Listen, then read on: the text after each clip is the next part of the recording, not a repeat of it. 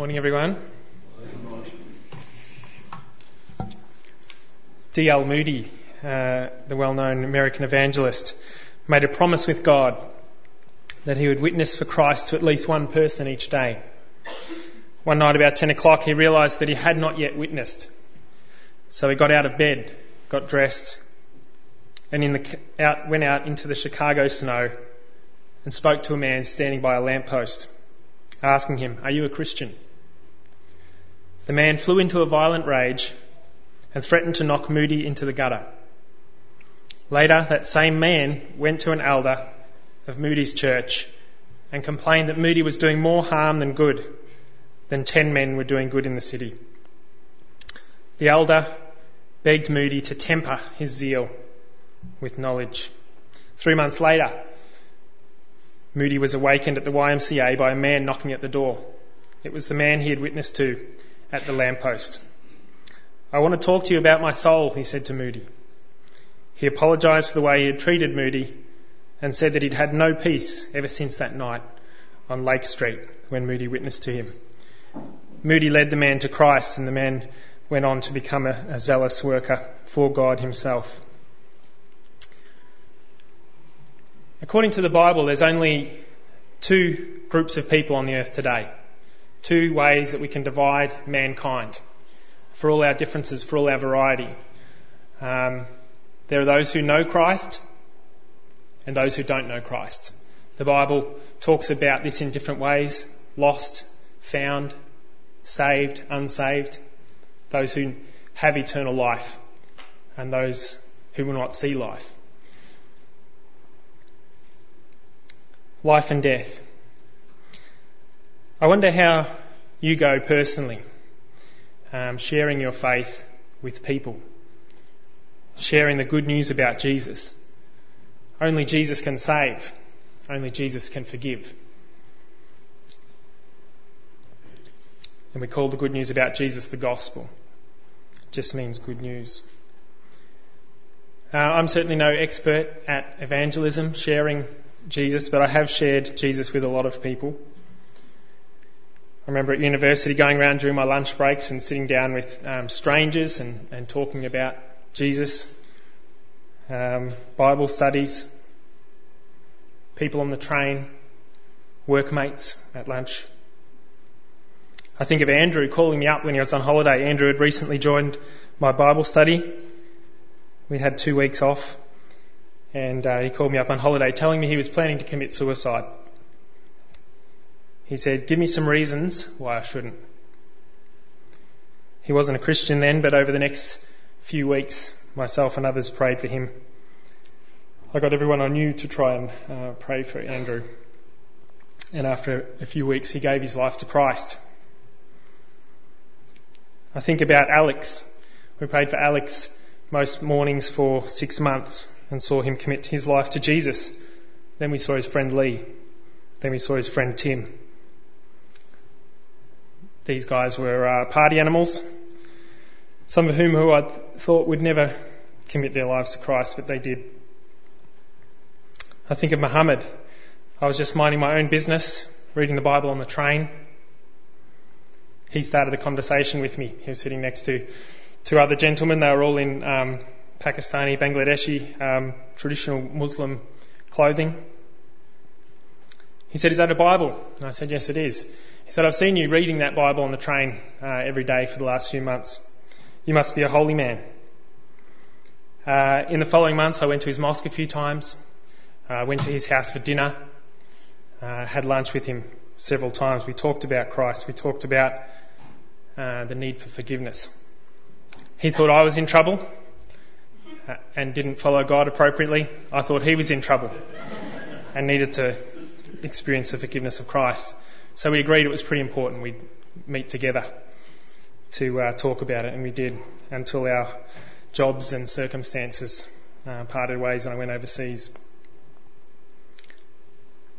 But for all these people I can think of that I've shared Christ with, I can think of so many more who I haven't shared Christ with. I can think of those who, in hindsight, I wish I would have taken the chance to share Christ with. I think of my primary school friend Max.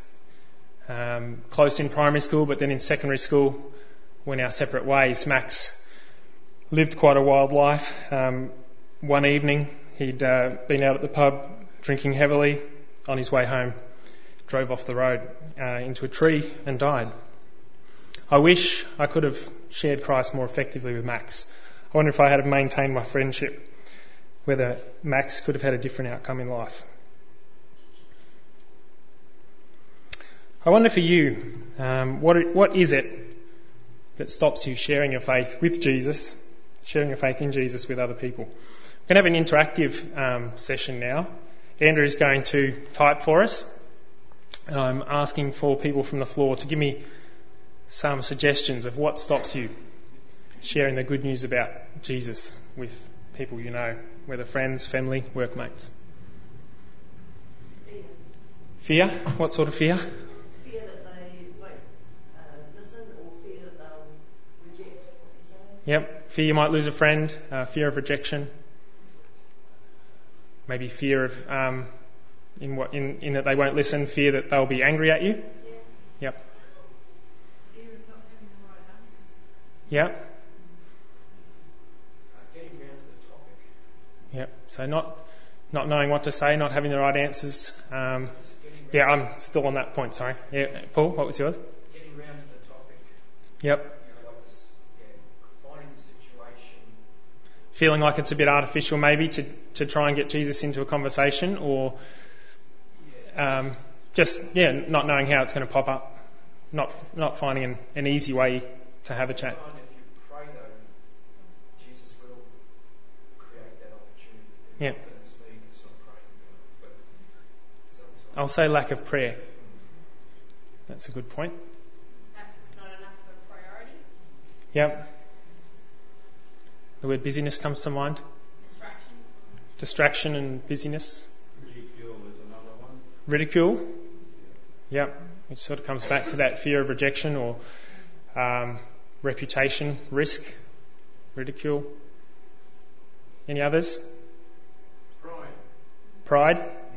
Yep. I'm better than you. Don't want people to think we're as silly as we really are. Yep. They might find out the truth that we're a weak human being just like them. What else? Fear of sounding holier than that. Holier than thou. Yep. Knowledge that we're actually pretty weak and sinful and full of failure ourselves, and worried that people won't see that and they'll think we're just being um, super godly or holier than thou. Yep. Don't know how, don't know how to uh, start the conversation. Don't know how to start the conversation. Yep. Similar to Paul's point. Wanting to say something, not knowing how to. Yep. Thinking this is not something they want to hear. This is not something that's relevant to them. Or if we think it's relevant, we don't think they'll be convinced it is. Given that it's life and death, it's pretty relevant. Anything else? Time commitment that it's going to take us to do that sort of thing. Yep. Got to go down and get the paper or get the milk or put the bins out or a million other things. Got to get to work, get home from work, go to bed, get up. Lack of time. Anything else? Has said anything to So yeah, not knowing what to say. Or not knowing what to say in the circumstances Yep. and how to handle it. Any others? I want to put um, political correctness up there.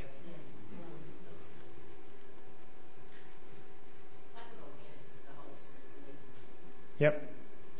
So not knowing whether what the Spirit's doing in their life and whether we've got the opening to speak or So we're not actually aware, we're not praying, we're not sort of open to what the Holy Spirit's leading us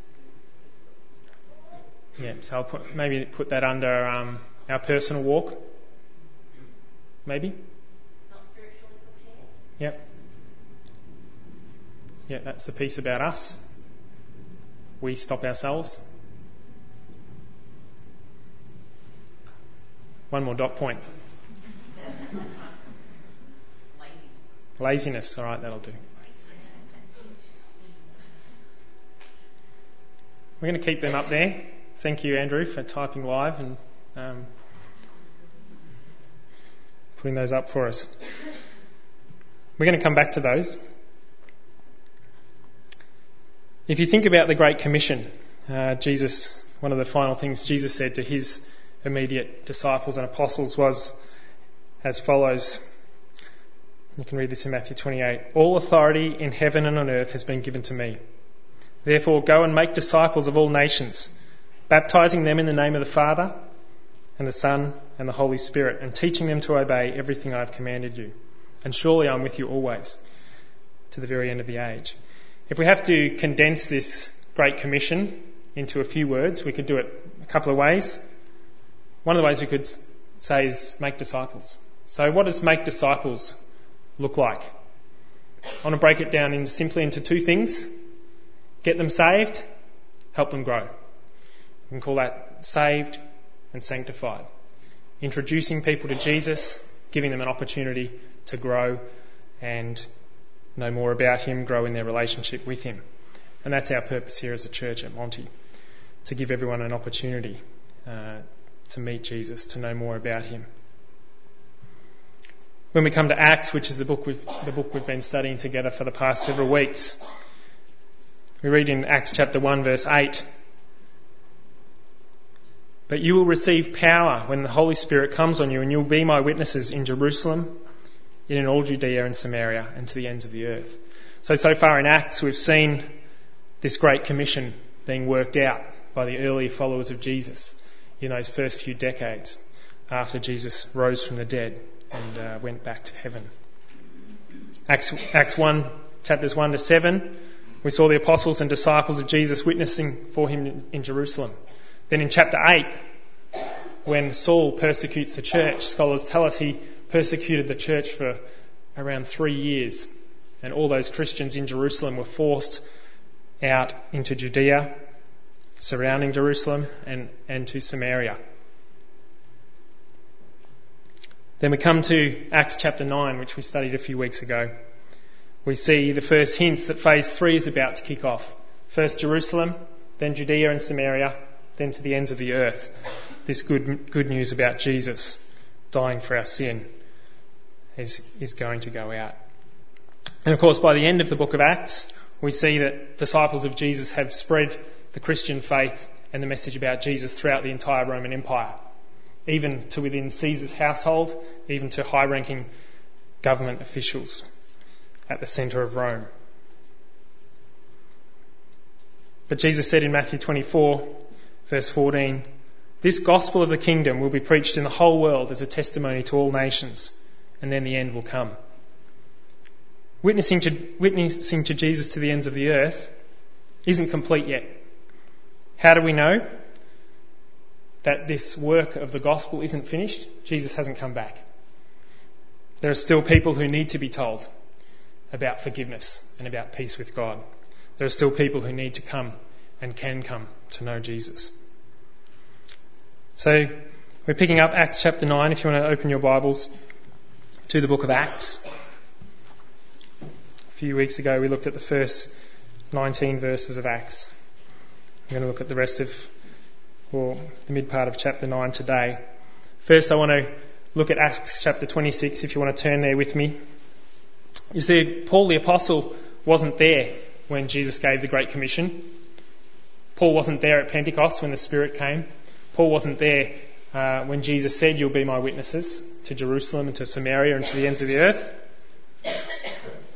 But Jesus, I mean, but Paul received his own Great Commission from Jesus. Acts chapter 26 verse 12 says, I was going to Damascus with the authority and commission of the chief priests to persecute Christians. About noon, as I was on the road, I saw a light from heaven, brighter than the sun, blazing around me and my companions. We all fell to the ground, and I heard a voice saying to me in Aramaic, Saul, Saul, why do you persecute me? It is hard for you to kick against the goads. Then I asked, Who are you, Lord? I am Jesus, whom you are persecuting, the Lord replied. Now get up and stand on your feet. I have appeared to you to appoint you as a servant and as a witness of what you have seen and will see of me. I will rescue you from your own people and from the Gentiles. I am sending you to them to open their eyes and to turn them from darkness to light, and from the power of Satan to God, so that they may receive forgiveness of sins and a place among those who are sanctified by faith in me. Of course, we saw after Paul encountered Christ on the road that he went into Damascus and met a man named Ananias. If you turn with me to Acts 22, verse 12. A man named Ananias came to see me. He was a devout observer of the law and highly respected by all the Jews living there in Damascus. He stood beside me and said, Brother Saul, receive your sight. And at that very moment I was able to see him. Then he said, The God of our ancestors has chosen you to know his will and to see the righteous one and to hear words from his mouth. You will be his witness to all people of what you have seen and heard. And now, what are you waiting for? Get up, be baptized, and wash your sins away, calling on his name. Saul was completely de- devoted to opposing the name of Christ and to destroying his church. But after meeting Christ, he becomes completely devoted to preaching Christ and to building his church. So that was what we covered last time we ask ourselves, are we, are we devoted to God? Have we met Christ and uh, become devoted to being a witness for Him? Today we read from Acts chapter 9, if you want to turn there with me. Acts chapter 9, verse 19.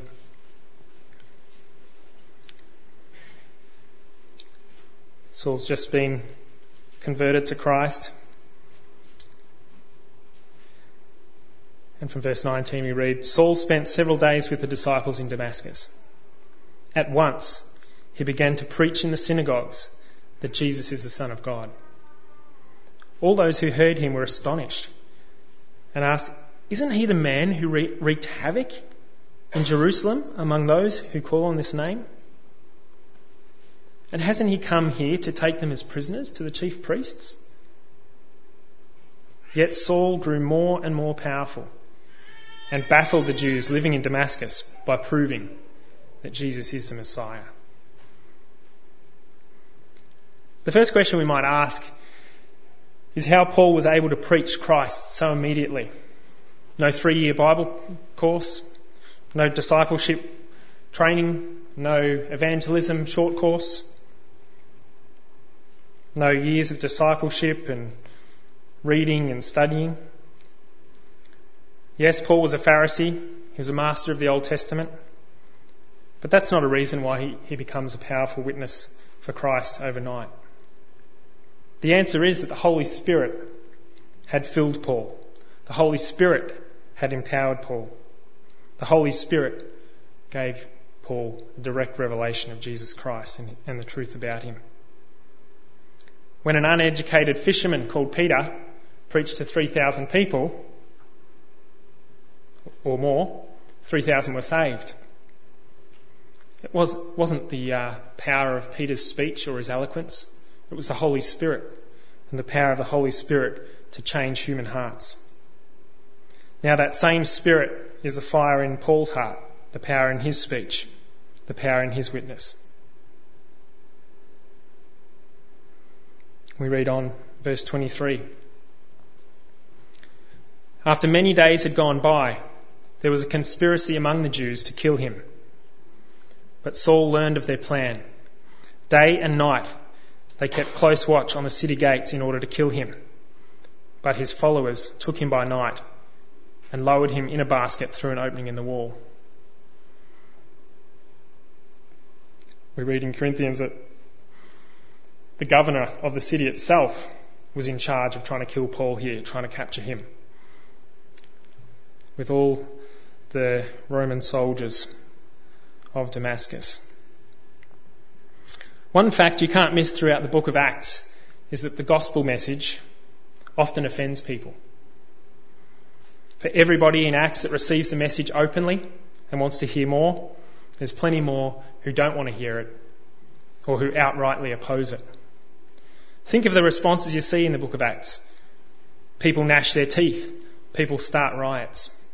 People form angry mobs, trashing places, beating up people. People get violent. I think we sometimes forget that the gospel message has this power to offend and insult, regardless of how gently and respectfully we present it. Some of the reasons we looked at before. We're afraid of saying things that are politically incorrect, afraid to be seen as intolerant or narrow minded, afraid that we might lose a friend, alienate a neighbour, lose our job.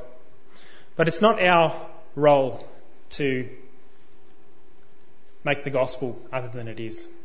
It's a message that says, yes, you're a sinner who's offended God. Yes, you're a sinner who has rebelled against God and deserves judgment. But Jesus Christ has presented himself as a sacrifice to God to save you. It's a message of good news, but it comes with the bad news that we have to first accept about ourselves that we're broken people, sinful people who deserve God's just, just judgment. So maybe open air, eating, open air meetings or standing on soapboxes um, isn't it as effective at getting people to hear the gospel, the good news about Jesus as it once was. But we still need to be bold. We need to find ways to share Jesus.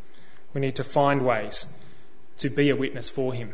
And we need to challenge ourselves honestly as to whether our witnessing has become timid and weak for a variety of reasons that might stop us witnessing. Back to the passage in verse 26. When Paul came to Jerusalem, he tried to join the disciples, but they were all afraid of him, not believing that he really was a disciple. But Barnabas took him and brought him to the apostles. He told them how Saul on his journey had seen the Lord and that the Lord had spoken to him, and how in Damascus he had preached fearlessly in the name of Jesus. So Saul stayed with them and moved about freely in Jerusalem, speaking boldly in the name of the Lord. He talked and debated with the Hellenistic Jews, but they tried to kill him. When the believers learned of this, they took him down to Caesarea and sent him off to Tarsus. The book of Acts covers a little over 30 years of history, but it's not always obvious when there's a jump in the timeline. We rely on other books in the New Testament to provide more information, uh, and sometimes other historical sources such as Josephus and so on to uh, pin calendar dates to some of these events. Our Bible reading earlier in the service was Galatians chapter 1. In Galatians chapter 1, we see that Paul's visit to Jerusalem actually occurs three years after his conversion on the road to Damascus. During these three years, Paul spent time in both Damascus in Arabia, assumedly teaching, discipling, preaching in synagogues. When Paul does come to Jerusalem, he spends just over two weeks there. This is his old stomping ground. Some of his relatives live in Jerusalem, at least his sister and nephew, and maybe others. Many of his old friends, his old Pharisee colleagues. Perhaps Paul will be daunted by the religious hierarchy in Jerusalem. These people all know him so well. They've known him since he was a, a small child. Maybe he'll be worried that they, they may frown on his betrayal of their orthodoxy. I mean, he marched out three years earlier with letters to go and stop the church, to persecute it, to arrest everyone and bring them back to Jerusalem for punishment. Now he's coming back in as, their, as a chief preacher in the movement. Maybe Paul should keep a low profile no. Paul speaks boldly for Christ. He spends 15 days in Jerusalem because he has to get out of there because they're trying to kill him.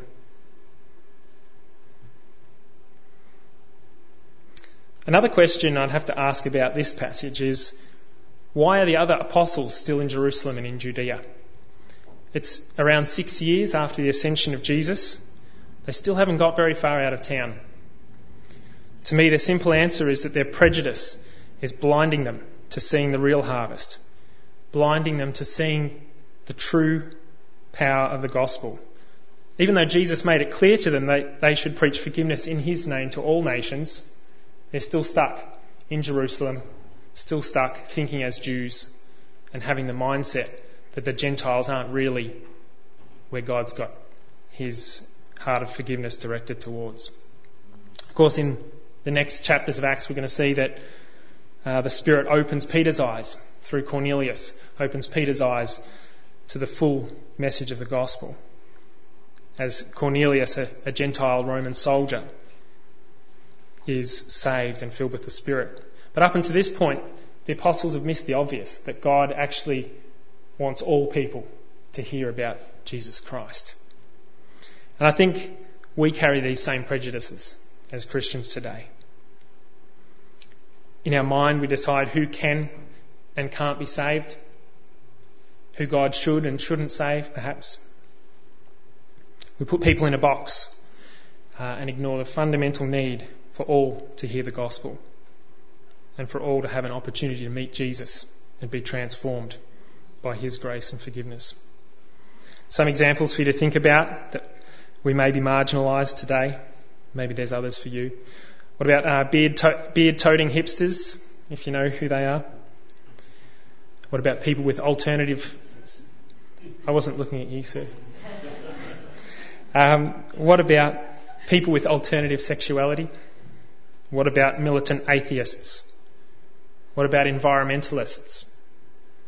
What about Muslims? What about beer guzzling sports fans? Are you more confident or less confident to share Christ with these people? In your mind, do you think God is less able to save some of these people? That perhaps if you share, you're going to get a worse reaction? Or that somehow these people are different and don't need the salvation of Jesus? The reality, of course, is the opposite that all these people need Christ. There's only two camps in the world those that know Jesus, those that don't. Those that have an eternal hope of forgiveness and peace with God, and, and those who have no hope. Take away all the trimmings, all the fluff, all the wealth, all the prosperity, all the perceived happiness, all the fitness, lifestyle, job success, fundamentally the decision we make whether we're going to follow Christ or not is the only one that matters. If we go back to the opening slide, I want to spend some time working through some of these and, and see if we can actually look at some of these barriers that genuinely stop us from um, telling people about Jesus. See whether the example of Paul uh, and the other witnesses in the book of Acts can, can give us some inspiration, can give us some encouragement and challenge about how we might think about these points. So if we look at the fear that people won't listen, and we look at Paul, it didn't seem to stop him. They chased him out of town trying to kill him, but Paul didn't hold back with the message of the gospel on the basis that people wouldn't listen. Sometimes when they wouldn't listen, sometimes when they mocked, sometimes when they scorned, Paul said, Well, I've witnessed to you and there's other people that need to hear. So you've had your chance. And he went and he spoke elsewhere. But he always gave people the chance. It says towards the end of the book of Acts, Paul, his testimony is that he hasn't hesitated to preach the gospel to all people. He's innocent of all people's blood, he says. Fear of rejection. Paul coming back into Jerusalem with all his old friends, all his old Pharisees. Doesn't stop him. He preaches to the Hellenistic Jews. These are his old countrymen. He's from Cilicia himself, a Hellenistic Jew. From Alexandria, from Syria, from Cilicia. These are the guys that now want to kill him. They were in his persecution club a few years previously. Fear of not having the right answers. Paul on day one went out, or at least in the first several days, went out having met Christ, having come to Christ, and immediately went in and started preaching Christ. Now, he had the advantage that you don't have. He had the direct revelation of the Holy Spirit of the risen Christ, and he met Christ personally. You don't, you don't have that to the same degree, but you've got the Bible. This is God's full revelation to humankind. You may feel that God won't give you the words to say. I'd suggest that when Paul went out, there was plenty of times where he was challenged and didn't always have an immediate answer. But if we look at humble fishermen, if we look at Stephen the martyr, if we look at Paul, we see men and women in the book of Acts who were transformed by the Spirit's power and enabled to tell people the good news of Jesus. Getting around to the topic, I don't think Paul waited, to be honest. I think if you were with Paul for five minutes, you probably would have heard the gospel whether you liked it or not. And I think sometimes um, by trying to be sensitive to people and by trying to build relationship, we can actually make that a bit of an excuse for not sharing with people.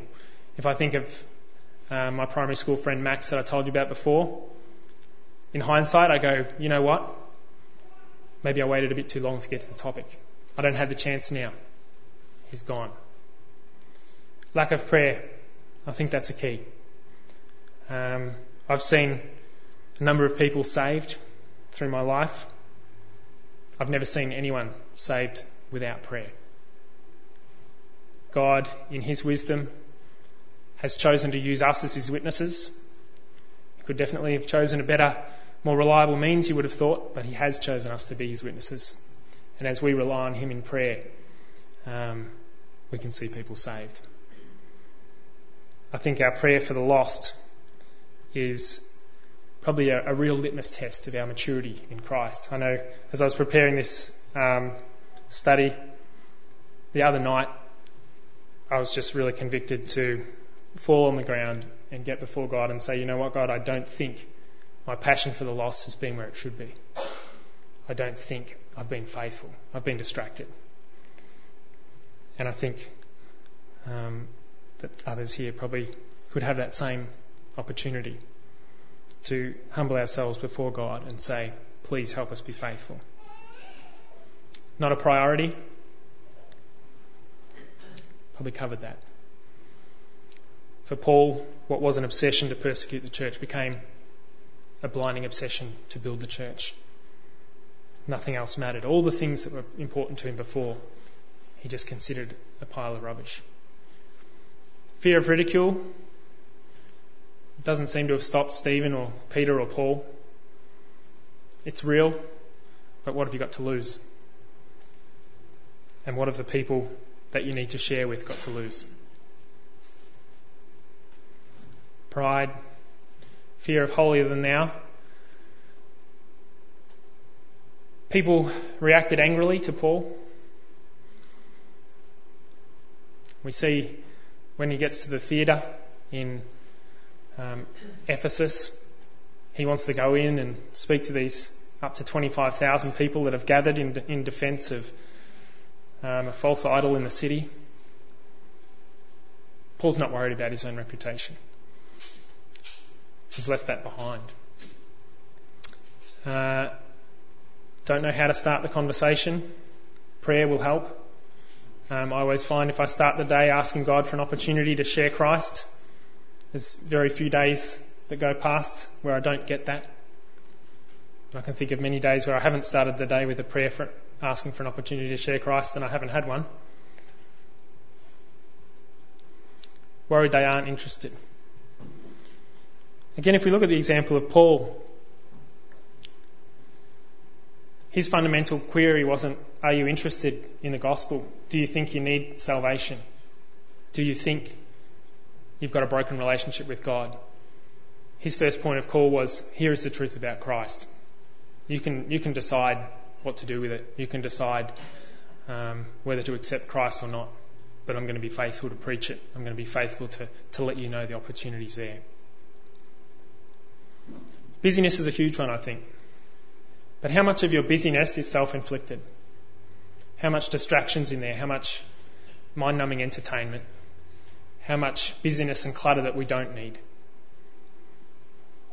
I've been really trying to thin out some of the stuff that's just distraction I don't need so that I can spend more time on what's important.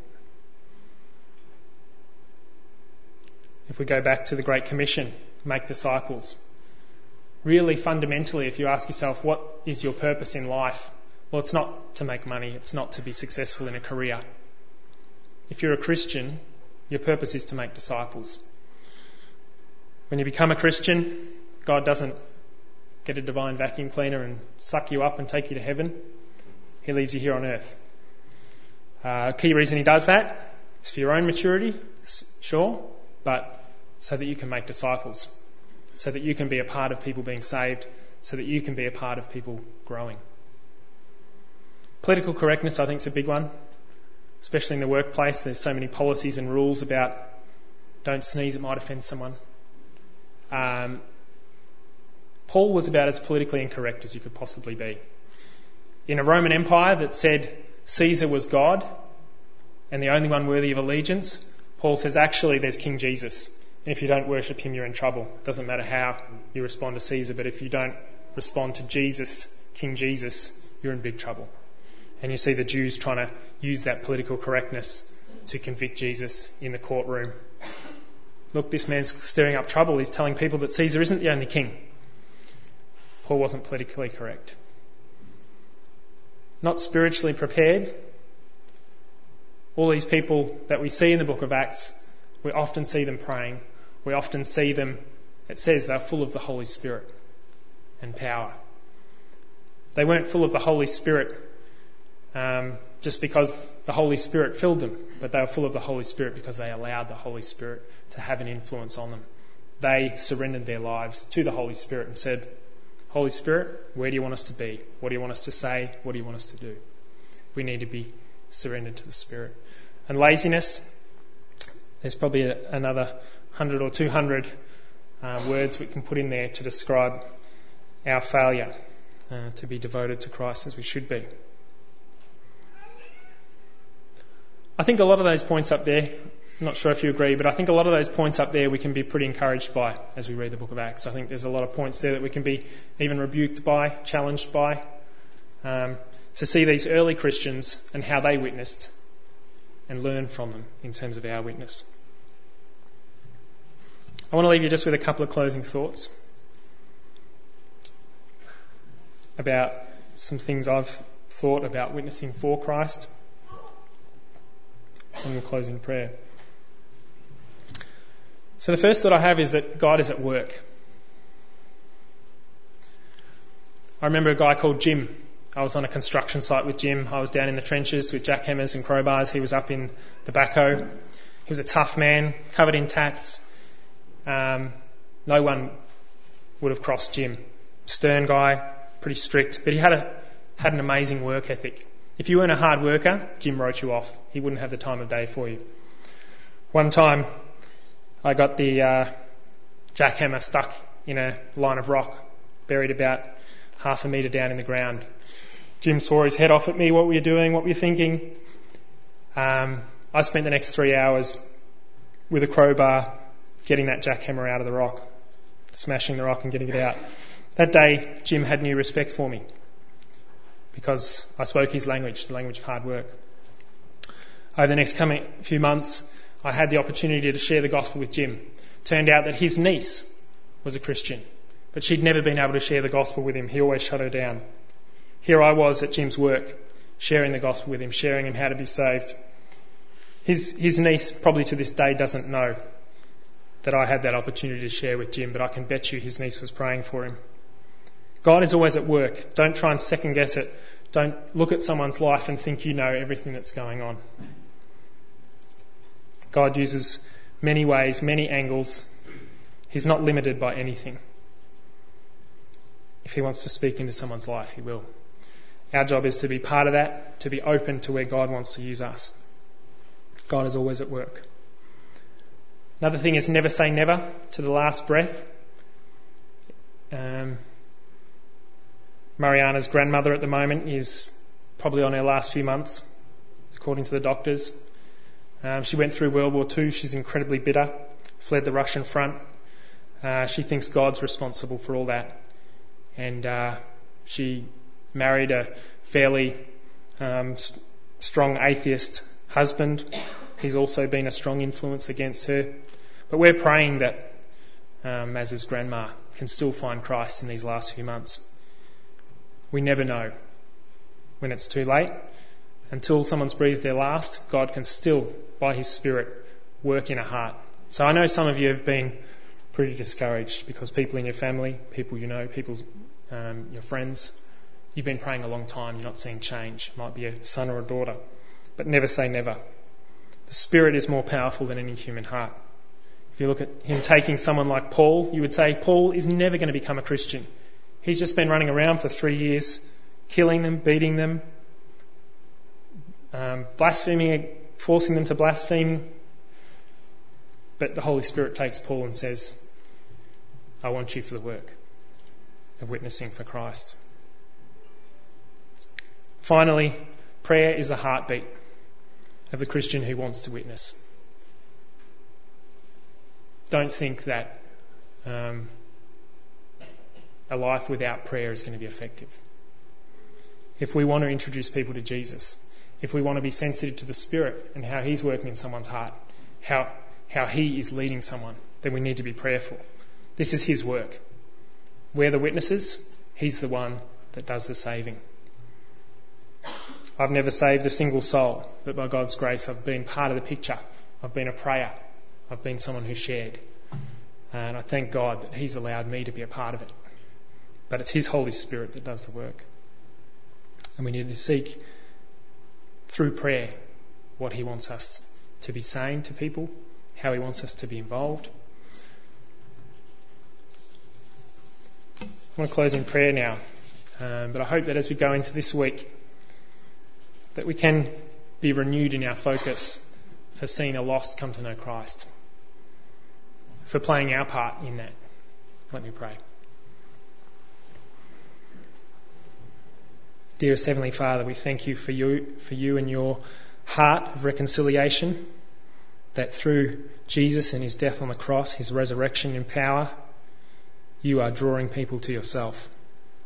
Enemies, spiritual enemies, bringing them back to life, making them your sons and daughters.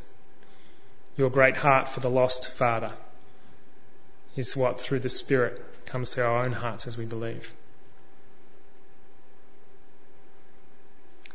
As we look around the world around us, Lord, we see plenty of evidence of people who are hurting, people who are broken, people who need peace, people who need hope people who are full of guilt and fear. Your word has the hope. Your word has the peace. Your word offers forgiveness through Jesus to anyone who believes in him. Lord, we are your witnesses. We confess to you that we're not the faithful witnesses that we should be sometimes. We've let opportunities slide, sometimes through our laziness, through our pride, through our indifference, through our lack of love, through our lack of spiritual maturity or devotion. God, we just want to say sorry for those opportunities that we've passed on by. Thank you for the example of D.L. Moody, who made it his promise to always witness at least to one person a day. Help us, Father, to be renewed in our passion for seeing lost people come to know you. It's not a message that's loved by all out in the community, Father. Some people are angry. Some people think they don't need God. Father, we were those people as well. At one stage or other, living our own way, putting ourselves on the throne, making the calls, and ignoring you. Help us to make disciples, Father, here at Monty. It's our purpose to introduce everyone who comes into contact with us here to Jesus, give them an opportunity to follow him and to grow in him. Help us to do it well. And sorry for the times, Father, where we've been distracted by less important things, less important tasks, less important headspace when we should be focused on reaching people for Christ and helping them grow in Him. Thank you so much for the book of Acts. Thank you for its example of what it looks like to witness for Christ in daily life as we see Paul and Peter and others preaching and living the gospel out. We want to thank you in the name of the Lord Jesus Christ and just ask that you will help us, fill us with your Spirit to be your witnesses this week. We ask this in Jesus' name. Amen.